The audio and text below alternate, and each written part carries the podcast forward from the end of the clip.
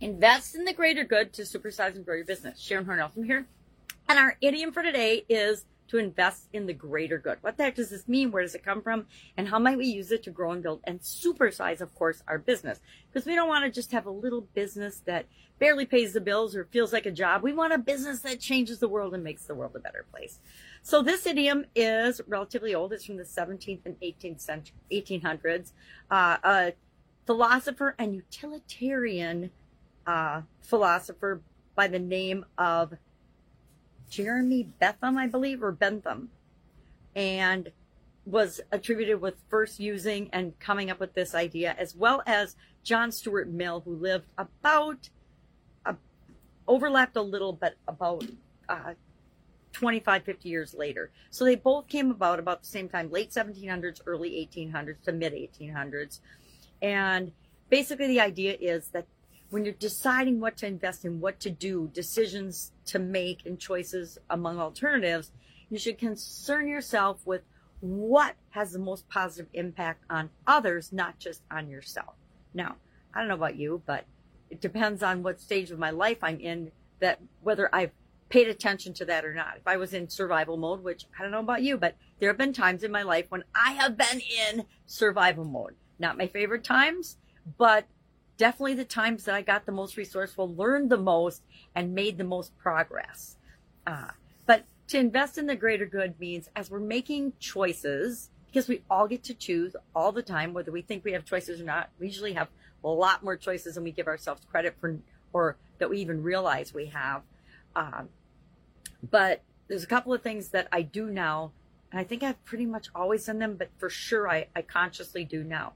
That's thinking about my investments, I have a process for um, deciding number one, decision making, and number two, uh, deciding what I am and am not going to invest in. And when it comes to investing in myself, I almost always say yes. If it feels right, if it's the right time, the right opportunity, the right uh, thing, I say yes. Even if I don't know how I'm going to afford it, I figure out how, and I, I say yes, and then I figure out how, which has served me really well because it puts that natural pressure on ourselves to actually focus on solutions and figure out a way to make something happen. Uh, so even if it's an in uh, an investment in an opportunity that feels too big or way out there, we, I or we, because I usually get other people to join forces with me, always figure out a way to make that happen.